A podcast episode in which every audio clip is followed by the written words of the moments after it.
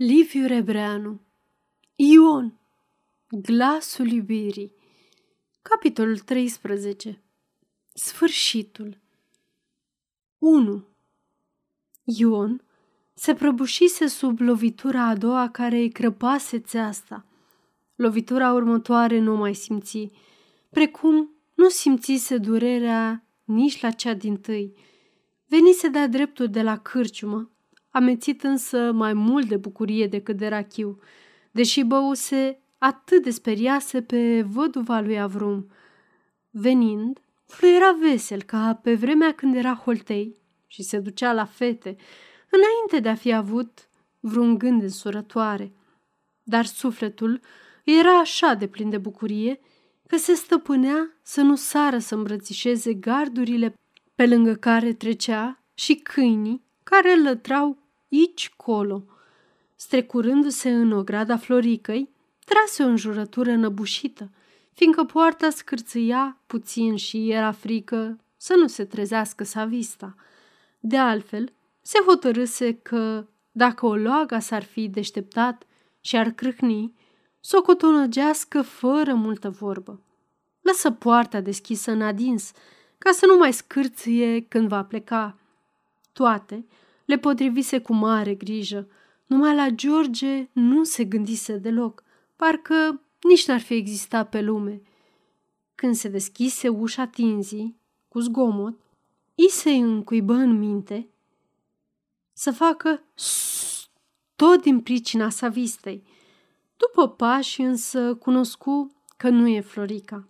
A avut o străfulgerare de gelozie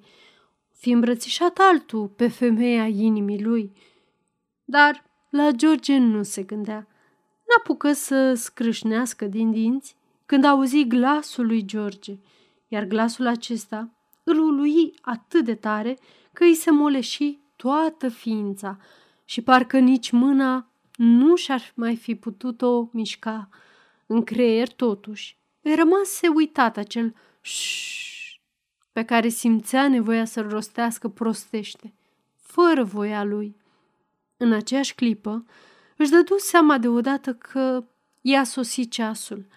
Mintea îi se lumină, deși gura îi boscorodea într-una tot mai domol și mai nesigur.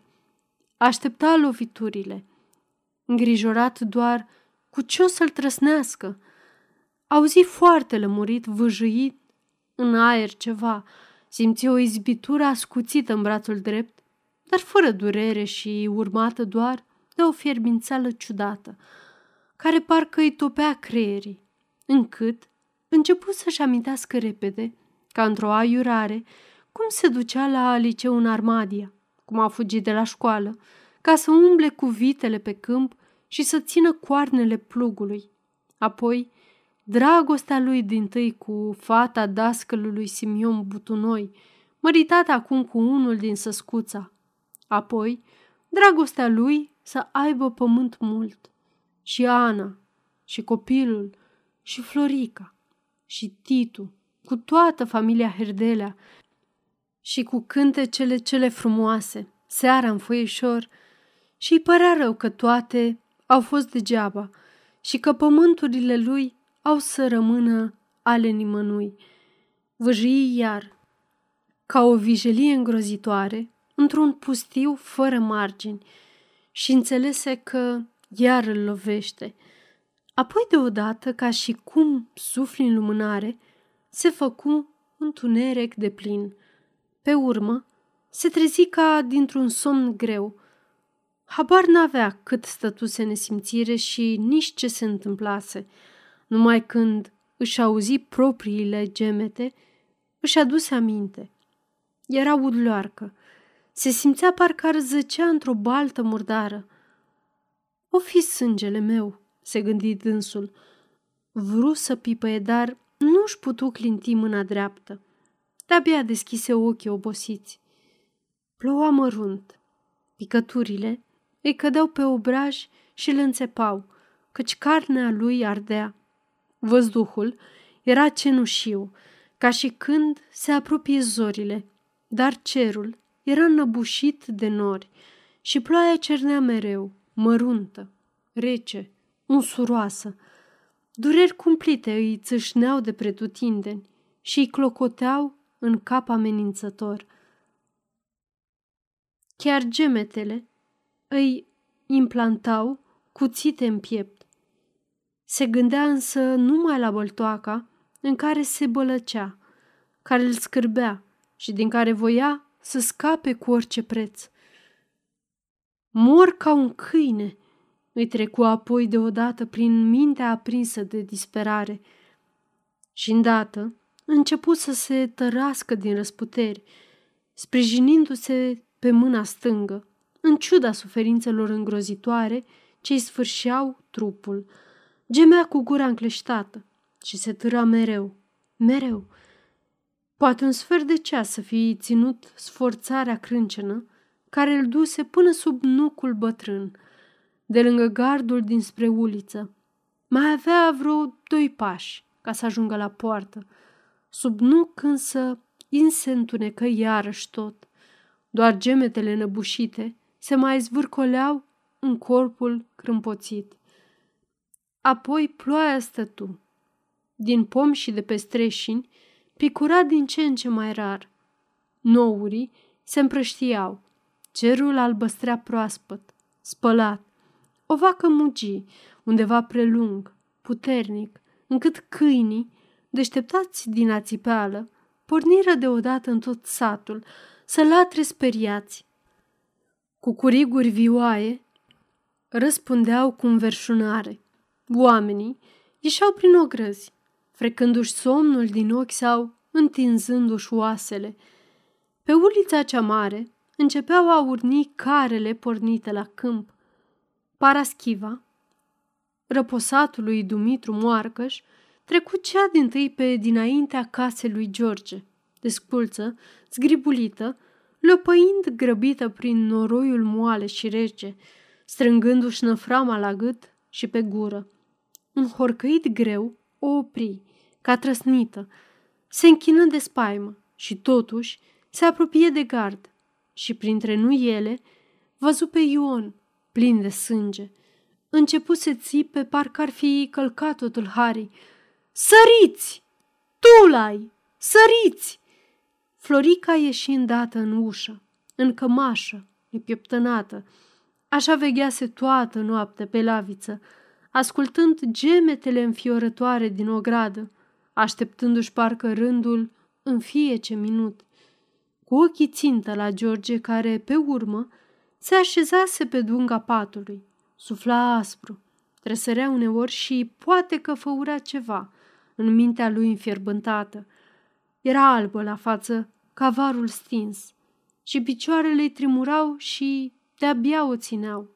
Văzu băltoaca de sânge, lângă grădiniță, aproape de prispă, apoi dâra roșiatică spălăcită, ce se întindea până sub nuc, unde Ion zăcea ca o grămadă de carne.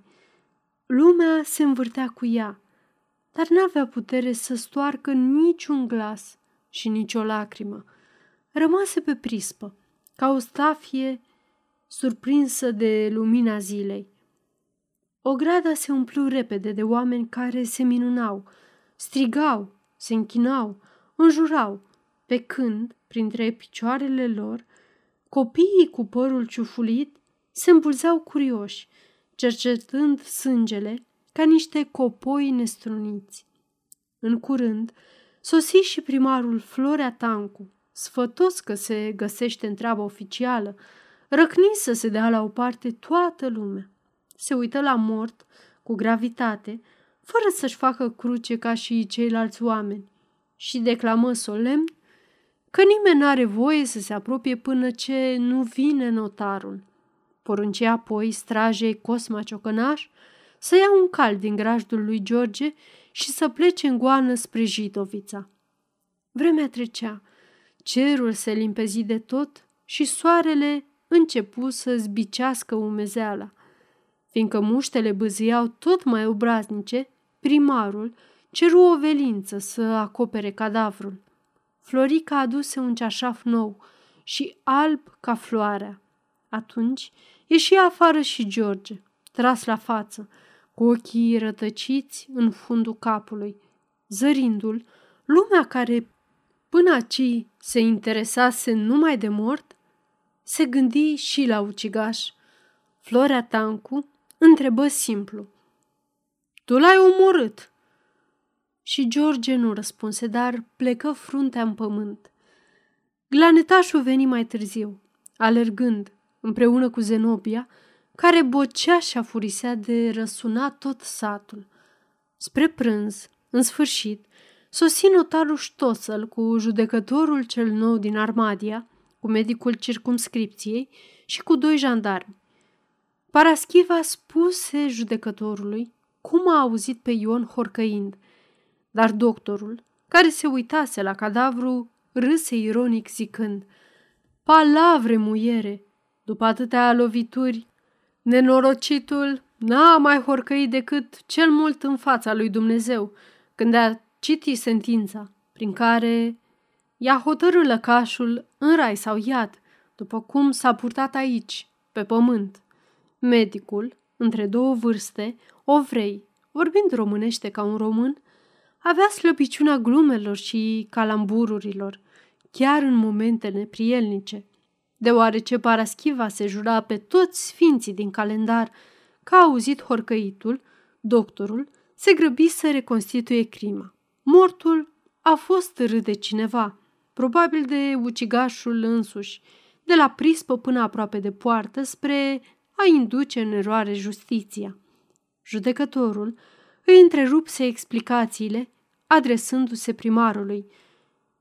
Se știe cine l-a omorât. Eu l-am omorât. Păși George, hotărât, în fața judecătorului. Cum l-ai omorât? Cu sapa. Și de ce? Pentru că venise la nevastă mea și... Destul. Îl opri judecătorul, adăugând către jandarmi. Este arestat. Între timp, doctorul își scoase haina, își sumese mânecile cămășii, iar acum se apucă să facă repede autopsia cadavrului. Jandarmii goliseră o gradă de lume. Numai George rămăsese să privească cum taie medicul carnea moartă și Florica, lângă prispă, înlemnită. Tăind și forfecând, doctorul Guraliv arăta rănile și explica judecătorului care fuma țigară după țigară spre a-și alunga greața. Uite așa, domnule judecător, asta a fost cea mai grea. L-a pocnit în creștetul capului, dar osul a fost atât de rezistent că doar a pleznit. Mare minune! Rar caz. Sau poate lovitura n-a fost prea de tot puternică. Ori și cum.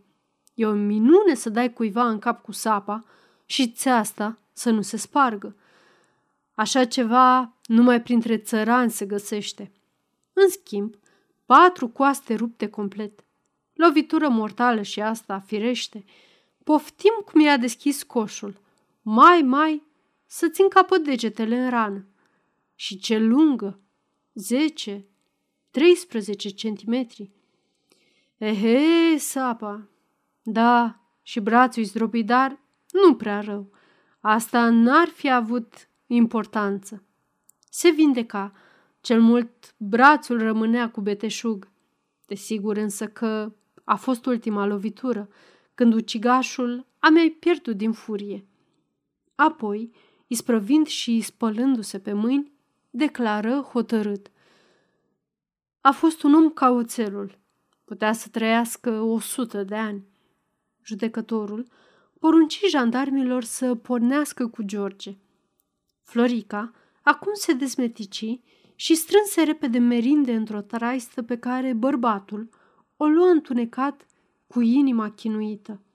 Apoi, George ridică ochii întristați spre dânsa și întâlni ochii mari albaștri, privindu-l drept, cu o imputare și o milă, care nu știa dacă sunt pentru el sau pentru celălalt. A avut un început de mișcare, ca și când ar fi vrut să o îmbrățișeze sau bare să întindă mâna, dar se opri, rușinat, să-și deschidă sufletul în fața atâtor oameni ce îi pândeau toate gesturile. Privirea ei se mohorâ iar și zise poruncitor. Vezi, Florico, ia seamă că eu cine știe când mă întoarce. Femeia îi răspunse dând din cap cu resemnare. Vegherea și emoțiile își șterseseră bujorii din obraj și îi desenaseră cearcă nevinete sub ochi. Așa însă părea mai frumoasă, încât George, tulburat, se întoarse brusc spre poartă, urmat de jandarmii tăcuți.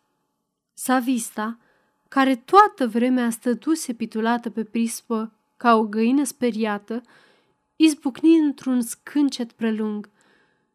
Bade, George! Bade! Bade! Bade! George ajunsese în mijlocul uliții. Întoarse capul, dar ochii lui mângâiară pe Florica. Apoi porni cu pași rari și dispăru. Credința mea este că, dacă n-ar exista femeia, n-ar mai fi nevoie de justiție criminală, zise judecătorul pe ungurește, medicului și notarului, privind cu mare atenție la Florica.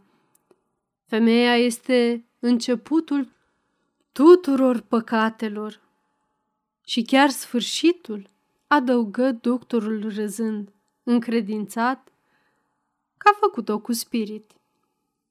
Notarul, ștosăl, ca mai mititel, se grăbi să zâmbească spre a fi pe placul tuturor și apoi întrebă respectuos. Dacă doriți, putem face actele la primărie, unde e mai comod și mai curat. Propunerea fu primită și se suiră cu toții în trăsura ce aștepta în uliță. Atunci, primarul Florea Tancu se apropie cu pălăria în mână și întrebă ce să facă cu mortul. Să-l îngropați, strigă medicul. Ce întrebare caragioasă! Ei, haidem, dă drumul că mă așteaptă clienții acasă. Mortul era acoperit cu cearșaful însângerat. Un soi de muște zbură tăceau prin prejur. Zenobia năvălia acum și începu să-l bocească hohotind, iar după ce se sătură de plâns, blestemă pe George cu tot neamul lui, pe Florica, pe doctor și mai ales pe judecătorul care n-a pus jandarmii să taie în bucățele pe ucigașul bătrânețelor ei. Blestemele îi le curmă numai sosirea glanetașului, cu carul în care fu ridicat cadavrul. Bătrânul, cu capul gol, o luă înainte, boii, cu carul mortuar după el, și apoi Zenobia, încurajată de mulțimea de femei care lăcrimau înăbușit. Florica, în mijlocul ogrăzii, se uită după car, cu ochii mari, încremeniți. Nu mai putea. Durerea o sugruma. Lacrimile îi se porniră singure și roaie, arzându-i obrajii ca hârtia. 2. În pripas nu se pomenise o mucidere de când se ținea minte. Acum oamenii fierbeau și se cruceau. Vestea a alergat de grabă în Jidovița, în Armadia, în toate împrejurimile și toată lumea compătimea și îi lăuda pe Ion că a fost așa și așa de bun și de harnic. Totuși, pe George nu l-o căra nimeni și doreau să scape ușor din pacostea ce a dat peste dânsul. Numai Vasile Baciu spunea pe aici, pe colo. Dumnezeu nu bate cu băta. Iaca, mi-a furat pământurile și acum l-a săturat Dumnezeu de pământ. Toma Bulbuc, tatălui George, sosia acasă seara, cu carele de lemne. Pe drum aflase nenorocirea și avea remușcări, că nu s-a dus și el când a văzut că se întoarce feciorul. Descusu pe Florica și pe Savista, iar a doua zi, în zori, fu în Armadia. Nu-i se dădu voie să vorbească cu George și nici măcar să-l vază. Un pasnic de la temniță însă îi spuse că foarte curând acuzatul va fi transportat la Bistrița, în închisoarea tribunalului, deoarece vina lui merge la curtea cu jurați. Atunci, Toma se repezi la Herdelea să-i ceară sfaturi.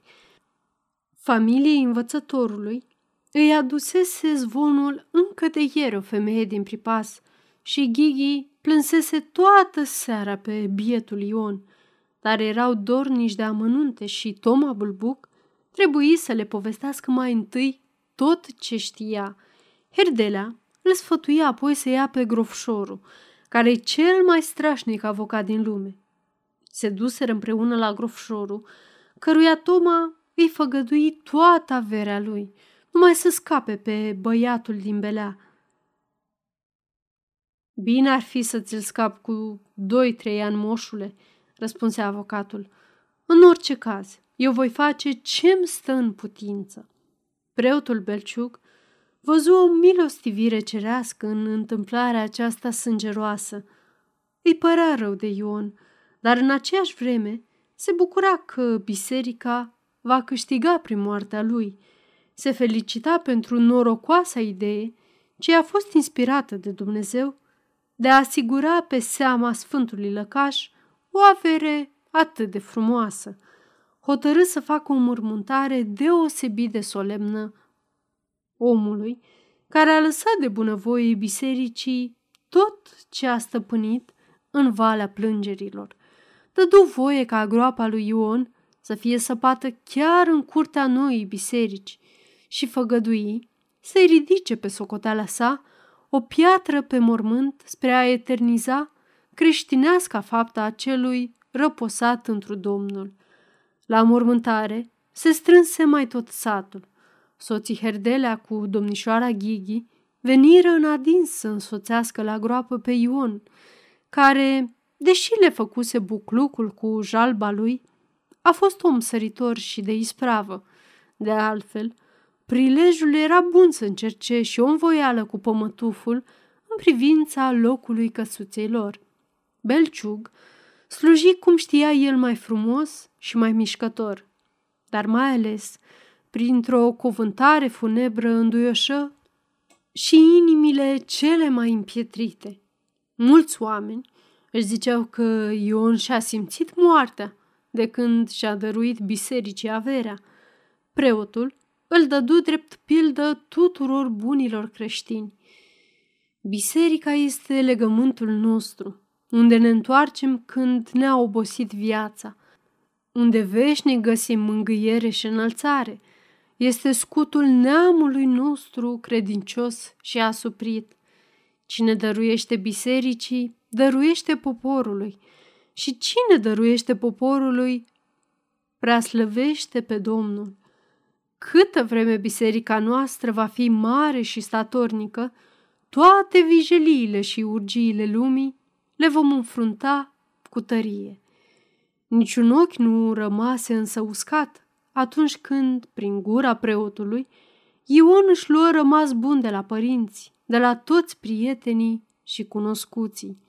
Iar când, în sfârșit, pomeni pe George, care i-a curmat viața pământească și îi zise Te iert, căci n-ai știut ce faci. Tot norodul izbucni într-un hoho de plâns și Zenobia, năucită de jale, se izbi cu capul de dunga coșciugului, încât de-abia o potoliră cei din prejur. Pe urmă, Ion fu coborât în pământul care i-a fost prea drag și oamenii au venit pe rând să-i arunce câte o mână de lut umed, care răbufnea greu și trist pe scândurile odihnei de veci. Glanetașul făcu pomeni bogate, la care familia Herdelea, mai populară, trebuie să ia parte și chiar să guste din toate mâncărurile de sufletul lui Ion. Preotul Belciug, bolnăvicios ca totdeauna, a venit doar spre a cinsti amintirea mândrului creștin răposat, dar n-a luat în gură nici măcar o picătură de rachiu îndulcit. După pomeni, Belciug poftia acasă la dânsul pe Herdelea împreună cu stimata doamnă și drăgălașa domnișoară să se mai odihnească puțin înainte de a pleca la Armadia, care, oricum, e o plimbare zdravănă pentru niște dame delicate. Firește că familia primi invitația cu plăcere, doar doamna Herdela, fiindcă nu uita așa de lesne uneltirile oamenilor răi, cam strângea din buze și răspundea în monosilabe preotului, care își înflorea cuvintele cu zâmbete bucuroase, parcă niciun nor n-ar fi întunecat vreodată prietenia dintre fruntașii pripasului. Astfel, îi veni ușor învățătorului să aducă vorba de locul cu pricina, iar răspunsul lui Belciug însănină deodată chiar și pe descăliță. Negreșit, frate Zaharie, zise popa frecându-și mâinile, cum să nu ne iubim noi românii unul pe altul? Nu-i destul că ne mănâncă inspectorul a furisiți, să ne mai ciorovăim și noi, pentru nimicuri. Facem, Zaharie, cum nu? Să știi că joia viitoare, când vin prin Armadia, trec pe la tine și mergem împreună să facem actele cum se cuvine între frați. Când vorbeau însă mai în tihnă, se pomeniră cu Vasile Baciu, ciupit bine de la poieni, reclamând preotului pământurile lui Ion, care îi se cuvin lui acum, după orice dreptate omenească. Belciug se supără. Ba, să-ți fie rușine, măi, omule! Să mai umbli după avere când văd că ai ajuns de râsul satului cu bețiile. Omul mai bea câteodată, nu zic, dar nu ca porcu, cum faci tu. Folosința pământurilor pe care ți le-a lăsat răposatul, fie iertat. Am să-ți o las și eu dacă-i fi om de treabă. Dar dacă n-ai să o slăbești cu cârciuma, apoi să știi, eu te scot și din casă, Vasile. Așa că ori te faci om de omenie, ori de nu... Vasile Baciu vu să-l întrerupă, ceea ce însă pe Belciug îl înfurie atât de rău că îl luă de mână și îl scoase afară. Haid! Haid! Aici mie nu-mi trebuie bețiva nerușinați. La cârciumă să fii obraznic bicisnicule. Familia Herdelea îi împărtășea indignarea. Ăsta e cel mai ticălos din tot satul, zise doamna Herdelea, cea mai revoltată de îndrăzneala țăranului. Aceasta este o înregistrare Cărțiaudio.eu. Pentru mai multe informații sau dacă dorești să te oferi voluntar, vizitează www.cărțiaudio.eu. Toate înregistrările Cărțiaudio.eu sunt din domeniu public. 3. Câteva zile pe urmă, în familia Herdelea numai de Ion și de Belciug se vorbea. Doamna Herdelea se înduioșa mai ales amintindu-și cu câtă sfințenie o asculta bietul Ion când cânta ea seara în pridvor, iar învățătorul nu mai era supărat de amărăciunea ce a pricinuit-o cu jalba răposatul, ba chiar spuse, cine știe, poate că ne-a fost prea bine, că de când ne-am mutat în Armadia parcă toate ne ies în plin. Belciug devenise omul cel mai de treabă din lume. Dăscălița găsea că, orice s-ar zice, e un preot fără pereche, care nu umblă după blăstămății, deși e încă destul de tânăr și văduv de atâția ani și că pripășenii nici nu merită asemenea popă, căci sunt niște criminali care se ucid unii pe alții ca sălbaticii. Iar când odată Ghighi vorbi de dânsul, scăpă fără să vrea porecla pămătuful, care avusese atâta cătare până atunci, doamna Herdelea o dojeni că nu-i frumos să ocărască o fată cu minte pe un slujitor vrednic al lui Dumnezeu. În același timp, Herdelea aștepta vești de la Titu, care trebuia să fi sosit în România. Citise în gazeta Transilvaniei, la Grofșoru, darea de seamă despre strălucitele sălbări de la Sibiu și inima îi sărise din loc de bucurie văzând, printre reprezentanții presei, și pe Titu Herdelea, tribuna Bistriței. umblă cu ziarul în buzunar două zile și l-a arătat tuturor prietenilor după ce avusese grijă să sublinieze cu creion roșu numele fiului său. Totuși, fiindcă nu primise încă nicio știre de la el, îi era frică să nu fi pățit ceva la trecerea graniței. Doar l oferi Dumnezeu de asemenea pacoste, zise dăscălița, când află îngrijorarea soțului ei. Și apoi e dânsul isteț de ajuns. O, Titu e băiat rar, dar fi și alții ca el, murmură Ghighi, oftând visătoare. De altfel, Ghighi, de o vreme încoace, era într-o stare sufletească ciudată. Aci îi venea să plângă, aci să râdă, fără niciun motiv aparent. Și deodată, mai târziu, observă că mâhnirile ei sunt în strânsă legătură cu zilele când nu venea zăgreanu să se consulte cu Herdelea asupra unor foarte însemnate și interminabile chestiuni pedagogice. Fata se rușină că s-a îndrăgostit prea mult și început să declare părinților ei, tot mai deseori, că nu-l poate suferi. Declarațiile acestea fură apoi punctul de plecare al unor controverse zgomotoase, mult asemănătoare celor ce au zguduit casa Herdelea în pripas, pe timpul apariției lui George Pintea.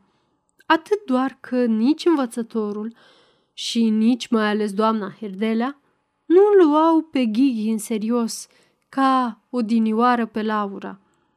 Deprecierea aceasta o enerva pe Ghighi și mai rău și o întărâta împotriva lui Zăgreanu, încât, curând, spuse că mai degrabă s-ar mărita cu un măturător de stradă decât cu dânsul. Degeaba îi reamintea Herdelea norocul Laurei. Dar unde scrie că și ea are să nimerească negreșit ca soră sa? Cine poate să știe ce fel de caracter are Zăgreanu? Sub masca lui de băiat model, se prea poate bine să se ascundă un ipocrit sau un om bețiv sau alt stricat. S-au mai văzut destule cazuri și barem de ar fi dintr-o familie de seamă, dar tatăl lui e simplu cărăuș. Nu-s eu de nasul lui, striga Gheghi cu mândrie. Și apoi, sta să vedem întâi când va fi numit undeva și pozna asta de zăgreanu. Până atunci are să curgă multă apă pe Someș. Singur argumentul cu numirea li se părea bătrânilor cumpănitor. Herdelea se mira că nu mai vine niciun răspuns la cererea lui de pensie și era chiar frică să nu se fi răzgândit inspectorul. De când se obișnuise cu gândul că e pensionar, era nerăbdător să-și aibă patalamaua la mână. Începutul anului școlar bătea la ușă și dacă nu se rezolvă repede pensionarea lui, însemna ca iar să bată drumurile în fiecare zi până în pripas. În loc să-și vasă de slujba ce o avea la grofșorul și să-și încaseze în tihnă, lunar, pensioara cuvenită. Mereu întreba pe Zăgranu ce mai știe, dar tânărul, mai îngrijorat, nu știa decât ceea ce îi făgăduise inspectorul, că locul din pripas e al lui. Deocamdată însă, fiindcă se apropia joia când Belciug avea să vie să sfârșească cu locul casei, soții Herdelea se sfătuiră și se învoiră să intabuleze averea lor din pripas pe numele ghighiței pentru orice eventualitate. Nu-i amenința niciun sechestru sau vreo altă nenorocire, dar era bine ca fata să aibă o leacă de zestre, nu ca sărmana Laura. Ei înșiși vor trăi cu ce au, iar dacă Herdelea nu va mai putea munci la grofșorul, nu-i nimic. Se vor ajunge și din pensioară, că lor nu le mai trebuie nici fumuri, nici măriri, ci doar cât să bage în gură și să-și țină zilele bătrâne. Preotul Belciug trase cu brișca chiar la dânsii. Era obosit de alergăturile pentru biserica cea nouă Și totuși, bucuria îi lucea în ochi, că în sfârșit, ținta vieții lui e înfăptuită. Povesti cu însuflețire ce pregătire a făcut pentru sfințirea ce va avea loc duminică. Cum a invitat pe episcopul din Gherla și cum episcopul a răspuns că va veni negreșit, cu mare siguranță că toți preoții din județ vor fi de față, împreună cu toată inteligența română din Armadia și împrejurimi, că va fi și o petrecere cu dans, unde, desigur, domnișoara Ghighi va avea rolul principal și că, în sfârșit, pripasul va deveni în ziua aceea un adevărat centru românesc de nădejdi frumoase. În privința locului care îl interesa pe Herdela, preotul venise înarmat cu tot ce trebuia spre a se putea face repede toate formele. Plecară împreună pe la judecătorie, pe la notarul public, pe la cărțile funciare. Până la amiază îi sprăviră tot. Ba avură vreme să treacă și pe la grofșorul, care se însărcina gratuit să transcrie grabnic averea răposatului Ion Glanetașu pe numele Bisericii Române din Pripas.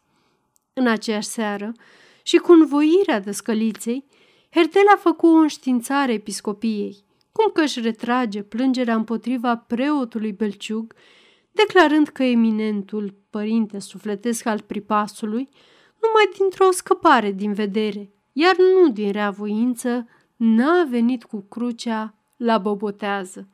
Chiar și a doua zi, sosi apoi și comunicarea inspectorului că ministerul a binevoit să-i încuvințeze trecerea la pensie, mulțumindu-i pentru serviciile aduse statului.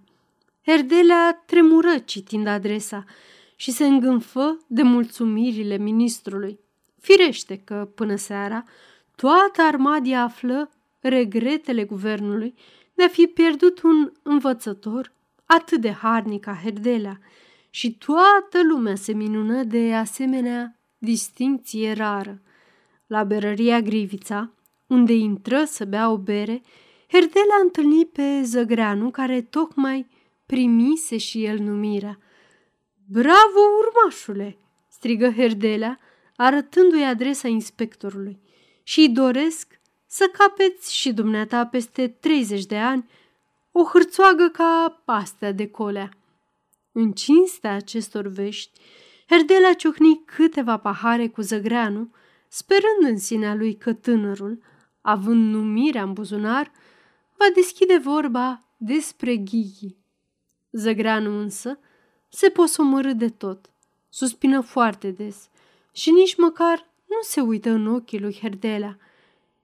Mi se pare mie că zăgreanul vostru e cam hoțoman, zise Herdelea acasă, povestind muțenia tânărului. Ei, acum vedeți că am avut dreptate, strigă Ghighi, căutând să pară triumfătoare, deși inima îi tremura ca varga. 4. Înainte de prânz, pe când Ghighi își potrivea rochița de bal, în care voia să meargă, a doua zi la sfințirea bisericii din Pripas, veni Zăgreanu, mai gătit ca de obicei și mai grav. Vrea să-mi ceară mâna, se gândi Ghighi, speriată de rușine și neîndrăznind să sufle un cuvânt. Zăgreanu întrebă pe doamna Herdela dacă nu e acasă cumva domnul colega și aflând ceea ce știa, se uită la Ghighi, roșii, vrut să plece îndată și, în sfârșit, îi sărută mâna și zise, Domnișoară, cred că veniți la sfințire în pripas. Da, tocmai mă pregăteam să... murmură fata. Atunci, atunci, la revedere, în pripas. Bâlbâi zăgreanul zăpăcit, ieșind repede, fără a-și lua rămas bun, de la doamna Herdelea. Ori e viclean, ori e fricos, își zise descălița, clătinând din cap, fără însă a se supăra cum s-ar fi supărat altădată. Barem, dar da Dumnezeu să fie bine. Îndată după masă, Ghighi colindă toate prăvăliile ca să găsească niște pânglicuțe fără de care rochia ei n-ar fi avut niciun farmec. Voia să fie mâine cea mai drăguță dintre toate fetele, mai ales că și zicea melancolică. Poate că e ultima mea petrecere de fată. Trecând pe la poștă, auzi o bătaie în geam. Era Bălan, care îi făcea semn să intre.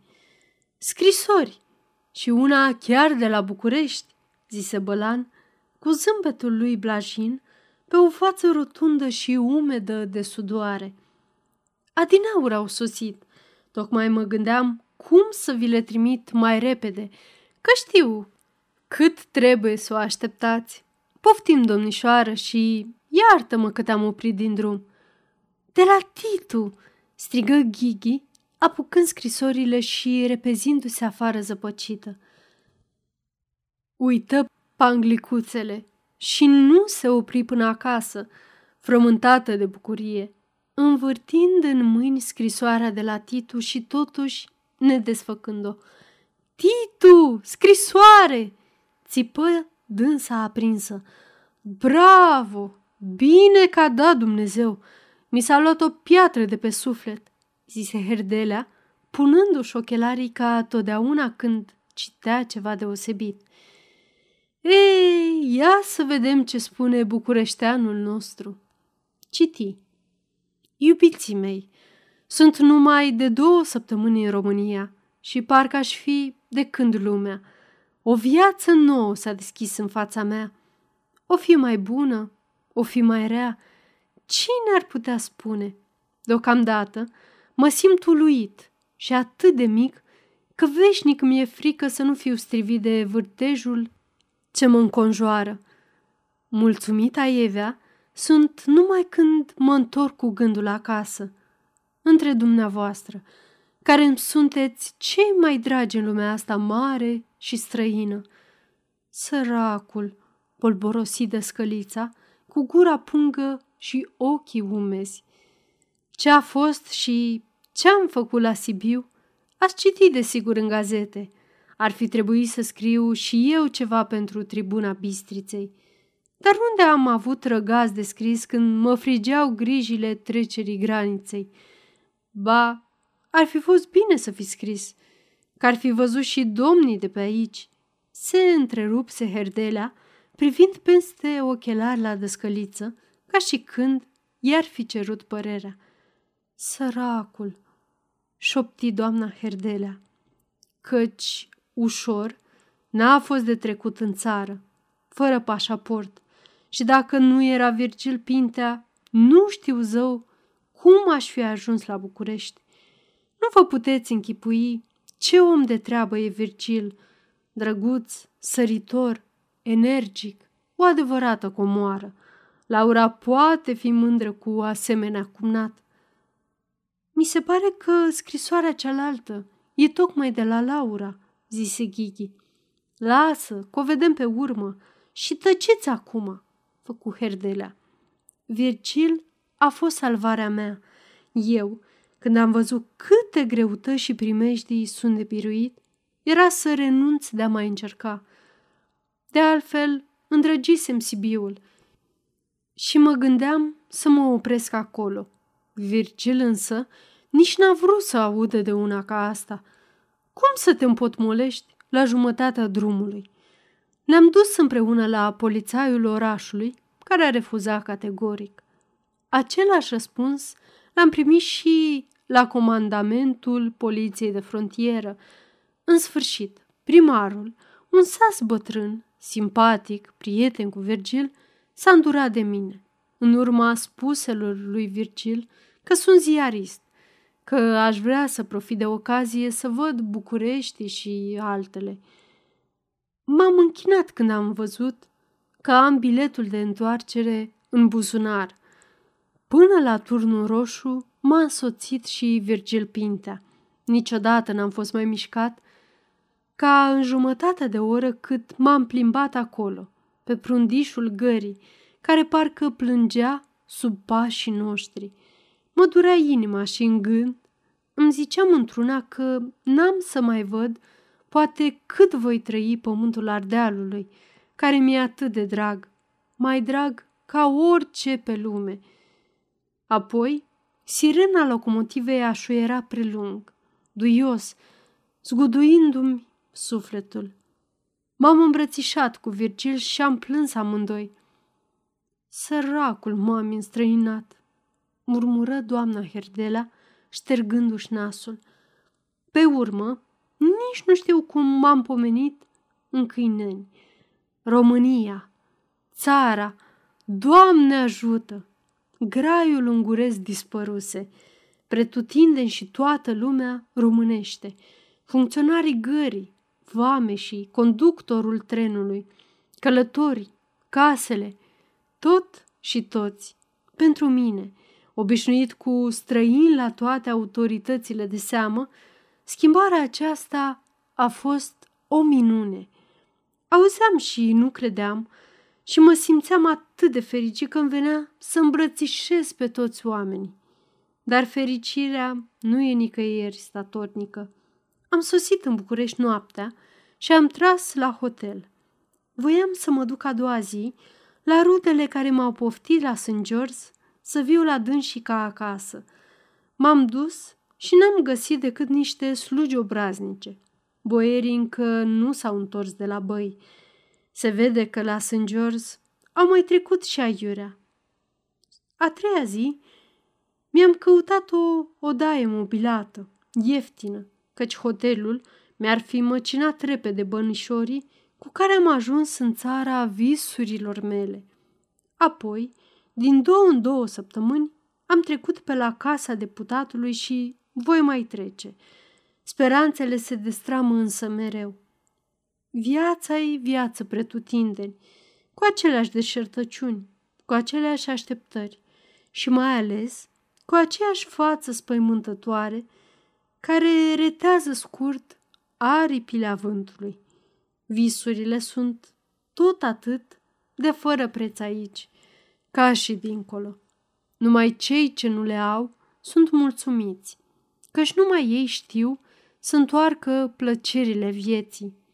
Se poate totuși să fie din vina mea amărăciunea care mă chinuiește. Niciun paradis nu e frumos ca acela pe care și-l zugrăvește omul în sufletul său. Raiul unuia poate să fie iadul altuia. Fericirea e clădită de închipuirea fiecăruia și fiecare și-o potrivește ca o haină. Poate că eu sunt croitor prea neîndemânatic și poate că, din pricina aceasta, niciodată nu o să-mi găsesc haina râvnită. Dar în locul nădejdilor stinse, răsar veșnic altele noi, mai ademenitoare, mai strălucitoare, deschizându-ți drumuri noi, năzuințe noi. Necunoscutul e singurul îndemn trainic în lume, fiindcă, întrânsul, se ascund toate tainele ce dau preț vieții. Și astfel, în așteptarea viitorului, mă mângâi cu trecutul. Vălmășagul în care am căzut îmi îndreaptă gândurile tot mai des înapoi. Până să-mi găsesc un locșor în lumea nouă, mi-e dor de cea veche, pe care am părăsit-o. De aceea vă rog să-mi scrieți des și mult despre tot ce se petrece la noi, căci toate mărunțișurile îmi sunt mai dragi acum decât atunci când trăiam în mijlocul lor. Sufletul meu rătăcește aici într-un deșert fără popasuri, ca o pasăre ce și-a pierdut cuibul. Vă sărut pe toți, cu multă iubire. Titu Când isprăvi herdelea, rămase o tăcere ca într-o biserică goală. De-abia târziu dăscălița bâlbâie amar. Vai, săracul băiat, cum s-a mai înstrăinat? Of, Doamne, Doamne! Ce înstrăinat? zise Herdelea, căutând să-și ascundă emoția.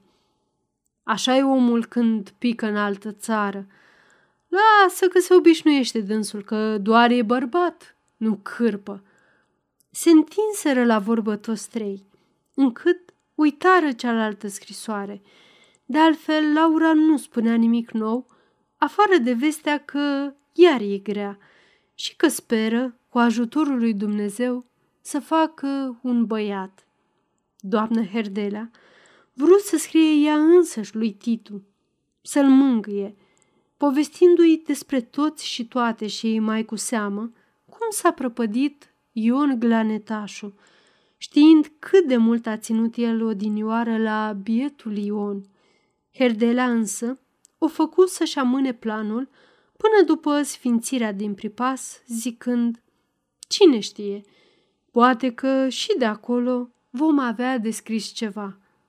Bătrânii schimbară o privire plină de înțeles. Ceva însemna zăgreanu. Ghighi auzi și nu protestă, ca de obicei. Fie că nu voia să se supere după scrisoarea lui Titu, fie că avea și ea oarecare speranțe aninate de sfințirea bisericii lui Belciug. Ba mai târziu, spuse enigmatic, am să scriu și eu, ca să știe tot. Aceasta este o înregistrare Cărțiaudio.eu. Pentru mai multe informații sau dacă dorești să te oferi voluntar, vizitează www.cărțiaudio.eu. Toate înregistrările Cărțiaudio.eu sunt din domeniu public. 5. Duminică Satul parcă a întinerit și s-a primenit în așteptarea zilei mari. E curat și vesel. Nu degeaba poruncise preotul ca fiecare om să măture ulița în fața casei, să curețe ogrăzile și să împodobească porțile cu verdeață. Însuși Dumnezeu s-a milostivit să îngăduie o vreme frumoasă, vrând parcă să răsplătească astfel strădăniile slujitorului său. Toată lumea îmbrăcase haine albe de sărbătoare. Soarele de toamnă, cumpătat și veșted, împrăștia lumină caldă și plăcută. Belciug, frând de oboseala pregătirilor, nu mai simțea decât o emoție grozavă, alcătuită dintr-o mulțumire fără seamă și o nerăbdare din ce în ce mai dureroasă. Fiindcă de sâmbătă seara au început a sosi țărande prin satele mai depărtate, de-abia a închis ochii toată noaptea. În zorii zorilor a fost apoi în picioare, a dat o raită pe la școală, unde avea să fie banchetul inteligenței. Pe la Todosia, văduva lui Maxim Oprea, unde va petrece poporul, pe la Biserica Nouă, să fie toate în bună ordine. Își pipăia mereu inima, parcă i-ar fi fost frică să nu înceteze deodată a mai bate tocmai când să culeagă roadele tuturor silințelor sale. Acum, dinspre Jidovița și dinspre Săscuța, trăsurile uruiau mereu pe ulița male. Calești frumoase sau hodorogite, înălbite de o potrivă de praf, briști ușoare, docare iuți, cupeuri grele aduceau domnimea, pe când țăranii de pe departe sau mai cu stare veneau în căruțe acoperite cu scoarțe pestrițe, iar cei de prin prejur, spălați și primeniți, încete gălăgioase pe jos. Cârciuma începu să aibă căutare. Cu toate opreliștile preotului, care ceruse pripășenilor să nu ia nimic în gură până după Sfânta Liturghie. Rifca, văduva lui Avrum, ajutată de Aizic, avusese grijă să-și umple toate butoaiele cu rachiu, ca nu cumva să se isprăvească băutura într-o zi așa de mare și cu atâția mușterii. Taraful lui Gog din Bistrița sosi în trei căruțe. În cea din urmă se înălța gorduna, falnică și prevestitoare de veselie. Belciug nu uitase să tocmească el însuși lăutar pentru popor. Briceag, împreună cu tovarășii săi, Holbea și Găvan, închinau la cârciumă în așteptarea începutului sărbării. Preotul Belciug fu mai fericit când picară herdelenii. O, bine că v-a adus Dumnezeu! Suspină dânsul zâmbind cu mâna la inimă. Câtă emoție! Of, barem dar merge strună toate! Doamna Herdela și Ghighi fură rugate îndată să inspecteze împodobirea bisericii și mai ales pregătirile făcute la școală pentru banchetul domnimii.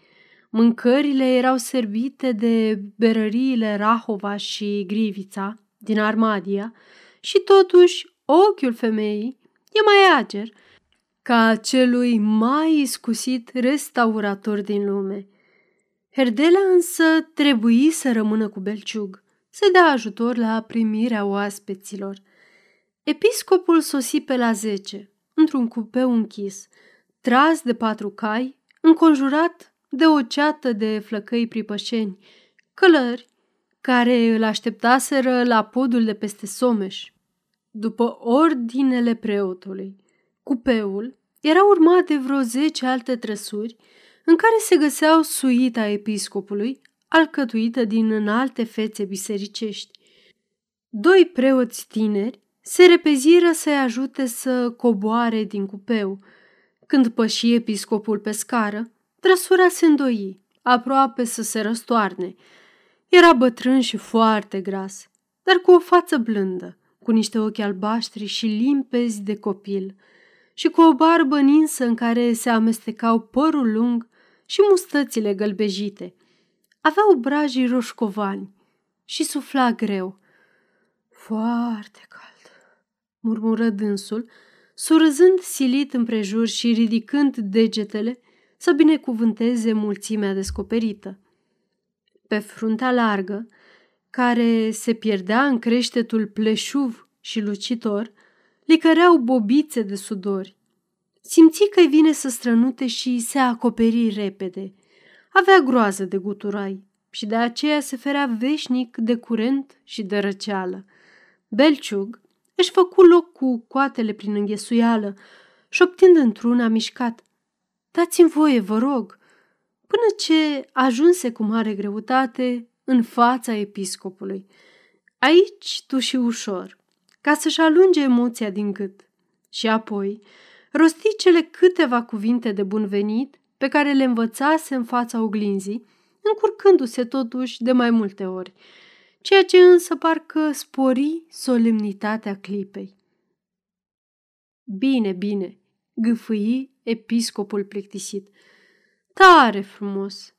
Râvna sfinției tale mă bucură foarte. Preotul, păstorul Domnului. Da, așa. Dar, înainte de a începe programul, aș dori să mă odihnesc puțin, măcar zece minute. M-a prăpădit călătoria și apoi am dormit foarte prost azi noapte în Armadia. Protopopul din Armadia, la care dormise episcopul și care îi făcuse un pat împărătesc, păli, dar se făcu că nu aude. Arhiereul intră în casă cu belciug, ceru apă, se așeză într-un jilț și stătu neclintit vreun sfert de ceas, cu ochii trudiți, închiși, mișcând doar buzele din când în când, fără glas. Belciug rămase lângă dânsul tăcut și respectuos – Afară însă lumea porni spre biserică. 52 de preoți, cu episcopul în frunte, slujiră sfințirea. Veșmintele bătute cu fir umpleau biserica de strălucire. Mirosul de tămâie se urca parcă până în tavan și se cobora până în sufletele care îl sorbeau lacome, îmbătate de evlavie – o taină adâncă, copleșitoare și plăcută, frământa toate inimile și mințile. Din clipa când trecu pragul bisericii, înfățișarea episcopului se schimbă ca prin farmec. Ochii lui măriți păreau scăldați într-o blândețe cuceritoare și pe toată fața îi plutea un zâmbet bun, nevinovat și cucernic, ce tremura ușor barba argintie. Glasul obosit răsuna dulce și lin, pătrunzând drept în suflete, îmbrățișându-le și înălțându-le în altă lume. Chiar broboana de sudoare de pe frunte părea o cununiță de diamante sau o aureolă nedespărțită. La sfârșit, se sui în amvonul strâmt, pășind a nevoie pe treptele în spirală, găfâind foarte tare încât se auzea până în cor.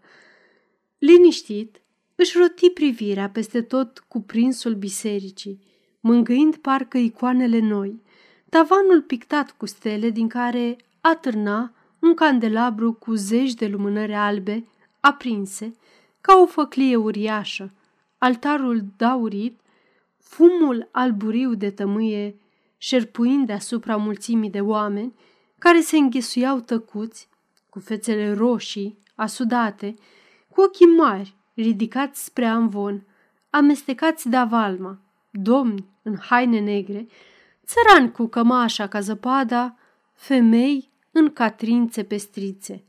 Apoi, ca un moșneag obosit de ani vieții și întrezărind fericirea cea mare, vorbi rar, domol, fără înflorituri și fără gesturi despre Dumnezeu, despre oameni, despre români, despre școală și credință, despre belciug, despre toate, nemeșteșugit, încheind cu o blagoslovire simplă, ca o revărsare a unui duh viu. O tăcere lacomă îi înghițea cuvintele, picurându-le în inimile oamenilor ca un balsam atotputernic. Doamna Herdelea, care la început nu putuse suferi, părându-i se prea gras și lumesc, din care pricină nici nu se îmbulzise să-i sărute mâna, deși asemenea sărutare se zice că poartă noroc toată viața, acum, șezând în strană, având la stânga pe Ghighi și la dreapta pe doamna Filipoiu, se împlânzi și simți din ce în ce mai multă simpatie pentru omul bătrân atât de schimbat la față, parcă ar fi văzut pe Dumnezeu.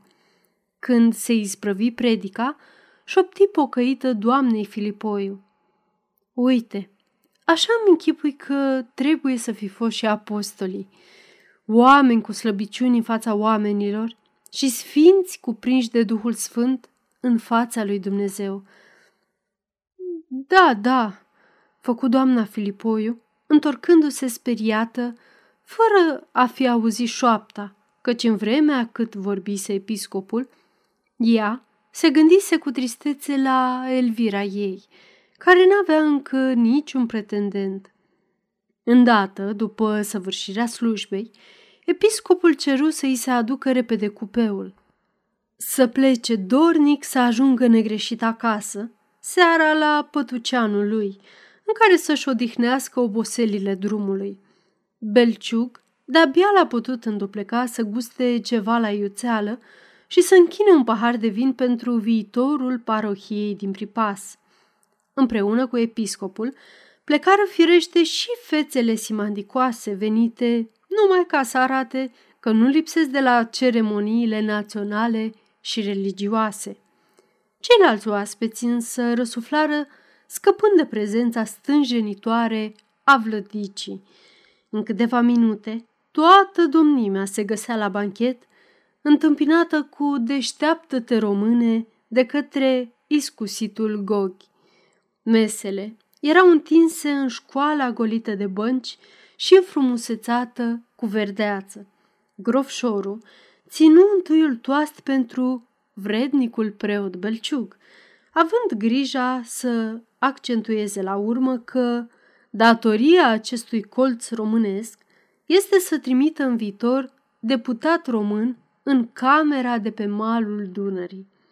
Și de aici încolo, toasturile urmară lanț două ceasuri, încât tinerii de ambele sexe, doritori de dans, începură să murmure. Belciug primea felicitările, mulțumea tuturor, dădea ordine chelnerilor, neobosit, ca și când fericirea care îi înflorise obrajii i-ar fi îndoit și puterile.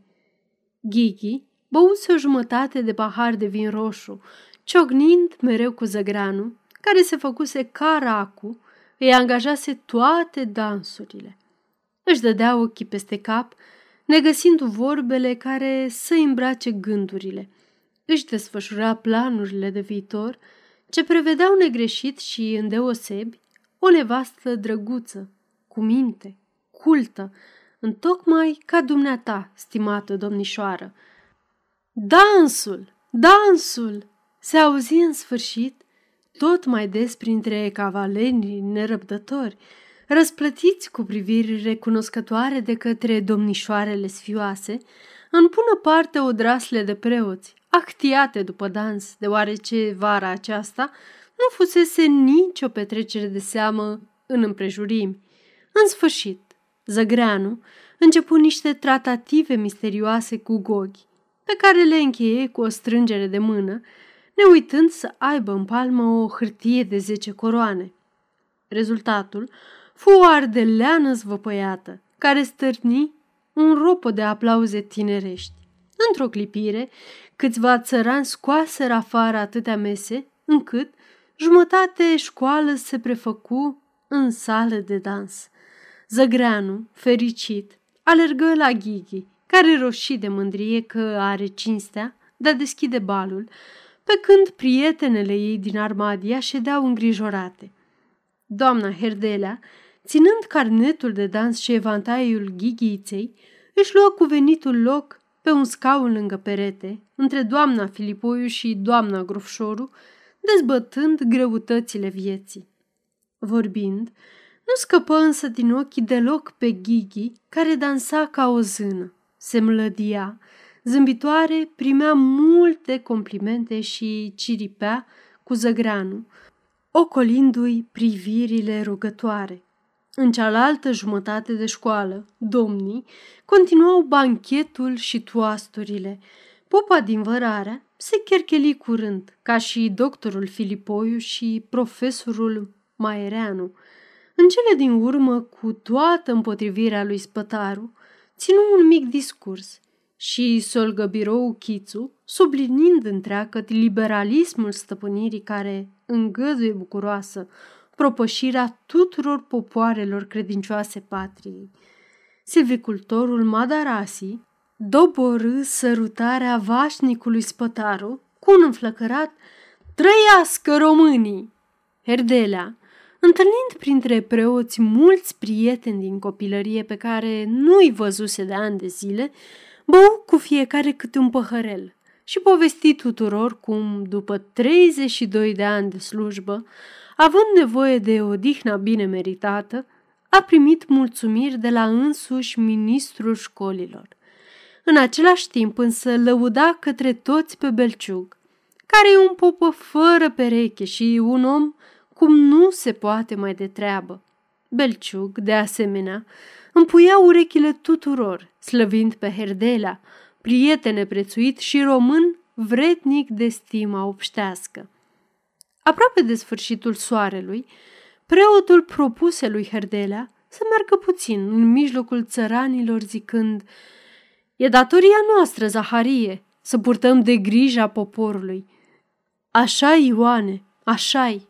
Prea bine, dar să-mi iau și baba, răspunse Herdelea, clipind din ochi foarte jovial. Doamna Herdelea nu putea să lase singură pe Ghighi. Atunci își aduse aminte și Zăgreanu că, fiind învățătorul comunei, are obligația să meargă și dânsul, mai ales că, fără domnișoara Ghighi, nu face două parale toată petrecerea. Ghighi era de asemenea bucuroasă să plece, fiindcă Zăgreanu devenise iar melancolic. Se încăpățânase să vorbească tot mai stăruitor de ochii ei și chiar, începând de câteva ori să-i declare Domnișoară, te... Fără însă a îndrăzni să sfârșească. Iubesc. Mai găsindu-se și alți doritori de a vedea petrecerea poporului, se adună repede un grup vesel care porni spre casa Todosiei lui Maxim Oprea. O grada gemea de oameni, bătrânii cu primarul Florea Tancu în frunte, stăteau în poarta deschisă și, privind cum joacă tineretul, Vorbeau despre biserică, despre culeși și despre dările grele. Toma Bulbuc, hotărât, ofta des și de-abia arunca uneori câte un cuvânt, căci gândurile lui erau mereu la George, care acum ședea în temnița din Bistrița, așteptând judecata curții cu jurați. Mai la o parte, stinghier, bătrânul glanetașul trăgea cu urechea, mai omil ca o dinioară. Moartea lui Ion îl încăruțise de tot și sădise în ochi o tristețe statornică. Straja Cosma Ciocănaș fusese însărcinat de Belciug cu împărțirea celor trei vedre de rachiu gratuit, prevăzute în programul pentru sărbătorirea sfințirii noii biserici. Își îndeplinea slujba cu atâta nepătimire că bruftului pe unii flăcăi care voiseră să ia două porții, iar cu Macedon cercetașul ajunsese chiar la o ușoară și trecătoare păruială. Tot omul are dreptul la o litră de băutură. Așa-i porunca. Cine nu se satură, să mai cumpere și de la cârciumă. Striga ciocănaș, sfătos, din când în când, în gura tindei, unde trona, cu o pâlnie într-o mână și în cealaltă cu o măsură de tinichea împrumutată de la văduva lui Avrum. Lângă prispă s-a strâns un pâlc de bărbați împrejurul lui Simion Butunoiu, care povestea minciuni din bătrâni, tușind și strănutând zgomotos. Macedon cercetașul, trăznit rău, umbla de aici colo, comandând nemțește și dând din mâini, spre marea veselie a copiilor care îl salutau militărește. Lăutarii cântau învârtita cu foc. Flăcăii tropăiau țanțoși, iar fetele se răsuceau ca sfârlezele, cu zâmbete mulțumite pe față. Umbra nucilor bătrâni de lângă șură se întindea din ce în ce, subțire, cuprizând aproape toată ograda. Când sosi grupul de domni, jocul se opri brusc, în semn de respect. Toți bărbații se descoperiră, iar primarul cu bătrânii înconjurară pe Belciuc și pe Herdelea, vorbind de solemnitatea sfințirii, care a prilejuit atâta cinste satului întreg și îndeosebi preotului. Ilie Onu, care de când s-a însurat și Nicolae Tătaru, cu fata lui Ștefan Hotnog, a rămas capul flăcăilor, se apropie îndată de Zăgreanu și îl pofti să joace, oferindu-i pe cea mai frumușică fată din pripas, pe Maria lui Trifon Tătaru, pe care și-o ochise dânsul să o ia de nevastă în câșlegi. Zăgreanu, nedezlipit de Ghighi, refuză zăpăcit. Atunci Ilie chemă pe domnișoara la joc, ceea ce pe doamna Herdelea o umplu de revoltă, iar pe Ghighi o făcu să zâmbească de rușine. În sfârșit, primarul, cu consimțământul preotului, porunci flăcăilor să continue jocul. Să vază și domnii cât sunt de frumoase petrecerile prostimii. Toma Bulbuc izbuti curând să ia de o parte pe Herdelea, să se mai sfătuiască cu dânsul despre George. Nevasta lui Toma, mai uscată, cu ochii mici, veseli, mai adânciți în cap și cu glasul mai plângător, veni lângă ei, își frânse mâinile și se jură că numai farmecele rele au putut face pe băiatul lor să cadă în asemenea năpastă. Herdelea îi încuraja să aibă de plină încredere în grofșorul, căci nu e avocat ca el nicăieri. Mi se pare că până să vie acasă George, nevastă sa o să-l aștepte cu copilaș în brațe. Zice că e grea. O fi, că așa-i menirea femeii. Rosti mai târziu Toma, înseninat puțin. Prin sat, umbla zvonul că Florica ar fi rămas însărcinată cu Ion. Nimeni nu știa de unde a ieșit vorba aceasta, dar mulți o credeau. Unele babe mai lacume de bârfe ispiteau pe Savista care, acum, se mutase înapoi la Trifon Tătaru și cerșea iar în ulița mare, deoarece Florica o vedea ca Sara în ochi. Oluaga însă nu răspundea nimănui. Era veșnică acră și mânioasă, încât lumea spunea că trebuie să fie intrat în anul morții.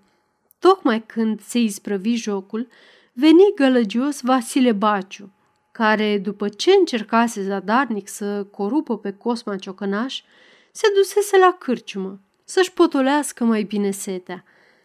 Cum zări pe belciug, se întunecă și se îndreptă glonț spre dânsul zicându-i Și așa, domnule părinte, vrei să-mi iei moșia cu tot din adinsul?" Preotul încercă să nu-l bage în seamă, ca să nu-și strice dispoziția. Vasile însă nu-l slăbi și se îndârji tot mai rău. Atunci, Belciug, supărat, îi zise tare, să aud întreg norodul. Ai ajuns rușinea satului, măi, Vasile. Și tot nu te mai saturi de blăstămății. Pământ mai mult îți trebuie ca să poți bea mai mult? N-ar fi păcat de Dumnezeu să încapă în mâinile tale moșia, să o propădești prin cârciumi. Apoi, pământul nu-i pentru bețiv și leneș, Vasile. Nu, nu, pământul așteaptă muncă și trudă, nu lenevie. Ion Ginertu, fie iertat, da, merita moșia, că era dragă și punea osul să o muncească. Bine te-a cunoscut de n-a vrut în ruptul capului să o lase să ajungă iar pe seama ta. Când vei vrea să muncești omenește și să te lași de beție, atunci să vii la mine să mai vorbim. Deocamdată și cât ai e prea mult. Așa, până atunci însă să pii din ochii mei, satana furisită. Dojana preotului, mai ales fiind stăpânită, găsia aprobarea tuturor sătenilor. Chiar și Vasile Baciu parcă se dezmetici, căci începu îndată să se închine mormăind. Apoi, dacă e așa, am să fac jurământ în biserica cea nouă și n-am să mai am în gură niciun strop de rachiu câte zile îi mai trăi. Belciug auzi făgăduința, mulțumit, dar totuși nu vrut să mai întindă vorba cu dânsul, ci se întoarse spre un grup de țărani din Săscuța, care veniseră la sfințire dornici să poată muta cât mai degrabă biserica cea veche și să aibă și ei bisericuța lor, ca toate satele creștinești. Fiindcă se însera și mai ales fiindcă Herdela a început să închine păhărele cu țăranii, doamna Herdela hotărâ că, fără a mai trece pe la școală, unde continua petrecerea domnească, e vremea să plece direct acasă în Armadia. Zadarnice fură străduințele preotului care de-abia acum voia să se așeze mai serios la chef cu Herdelea. Zadarnice rugămințile lui Zăgreanu, care se jura că lipsa ghighiței răpește tot farmecul balului. Dăscălița rămase neînduplecată. Belciug, atunci, le oferi brișca lui cea bună, regretând însă mereu că doamna nu binevoiește să mai zăbovească barem un ceas. Ca să-i arate că nu-i supărată, doamna Herdela îi pofti să tragă totdeauna la dânsii când va veni în armadia, ceea ce preotul primi foarte bucuros. Mare păcat însă că nu vom mai lucra de acum împreună, dragă Zaharie, adăugă Belciug cu duioșie în glas. Ce ar face Ionică? N-ai colea pe prietenul Zăgreanu, care-i tot de-al nostru? Aș, Zăgreanu, noi doi a nevoie o să ne înțelegem, mormăi Belciug, înnourându-se. Lasă că-i băiat bun, zău e bun, zise Herdelea, învăluind pe Zăgreanu într-un zâmbet de încredere. Poate numai dacă ar avea norocul să-și găsească o nevestică bună, româncă verde. Uite așa ca domnișoara Ghighi. Poate că atunci ar pricepe care e chemarea în mijlocul nostru rosti preotul mai grav. Ghighi era să leșine de rușine. Zăgreanu însă fu cuprins de o îndrăzneală extraordinară, încât zise repede, Dacă domnișoara m-ar vrea eu, eu... Mă rog, mă rog, asemenea lucruri serioase nu se pun la cale în uliță, îl întrerupse doamna Herdelea cu o blândețe neobișnuită.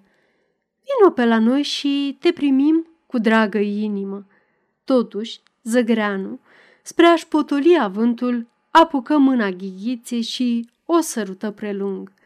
Brișca porni la pas, căci Zăgreanu îi însoțea pe jos. În fața caselor, din capul satului se opriră puțin. Zenobia, care ședea posomorâtă pe prispă, veni la trăsură. Vorbi despre Ion, plânse cu sughițul și, în cele din urmă, a furisit pe George și tot neamul lui Toma. Bietul Ion, zise doamna Herdelea. Iute s-a mai prăpădit. Se vede că așa i-a fost scris. Zenobia se întoarse acasă, lăsând în urmă o dâră de jale. Pe urmă însă se uitară cu toții la casa lor, mereu goală, mereu încuiată cu o grada năpădită de buruieni. Casa vă așteaptă să o stăpâniți, murmură Herdelea, privind încrezător în ochii urmașului său. Peste drum, pe crucea de lemn, Hristosul de tinichea cu fața poleită de o rază întârziată, parcă îi mângâia, zuruindu-și ușor trupul în adierea înserării de toamnă. Zăgreanu rămase în mijlocul uliței, urmărind cu priviri drăgăstoase trăsura ce se depărta în trapul cailor. Ghighi, șezând pe scăunelul din față, îl vedea și îl găsea mai drăguț ca oricare alt bărbat din lume. La râpele dracului, bătrânii întoarseră capul. Pripasul de-abia își mai arăta câteva case. Doar turnul bisericii noi, strălucitor, se înălța ca un cap biruitor. Zăgreanu însă era tot în drum, în fața crucii și, cum stătea acolo așa, parcă făcea un jurământ mare. Apoi, șosea o cotește, apoi se îndoaie, apoi se întinde iar dreaptă ca o panglică cenușie, în amurgul răcoros, în stânga, rămâne în urmă cișmeaua mortului, pe când în dreapta, pe hotarul veșted, delnițele se urcă, se împart, se încurcă până sub pădurea vărarei. Apoi, pădurea domnească, înghite uruitul trăsurii, vâltorindu-l în ecouri zgomotoase. Satul a rămas înapoi, același, parcă nimic nu s-ar fi întâmplat. Câțiva oameni s-au stins, alții le-a luat locul. Peste zvârcolirile vieții, vremea vine nepăsătoare, ștergând toate urmele, suferințele, patimile, năzuințele, mari sau mici, se pierd într-o taină dureros de necuprinsă, ca niște tremurări plăpânde într-un uragan uriaș. Herdelenii tac toți trei, numai gândurile lor, atâțate de speranța împodobitoare a tuturor sufletelor, aleargă neîncetat înainte. Copitele cailor bocănesc aspru pe drumul bătătorit și roțile trăsurii uruie mereu, monoton, monoton ca însuși mersul vremii. Drumul trece prin Jidovița pe podul de lemn, acoperit de peste some și pe urmă se pierde în șoseaua cea mare și fără început. Celor mulți umili. Sfârșit.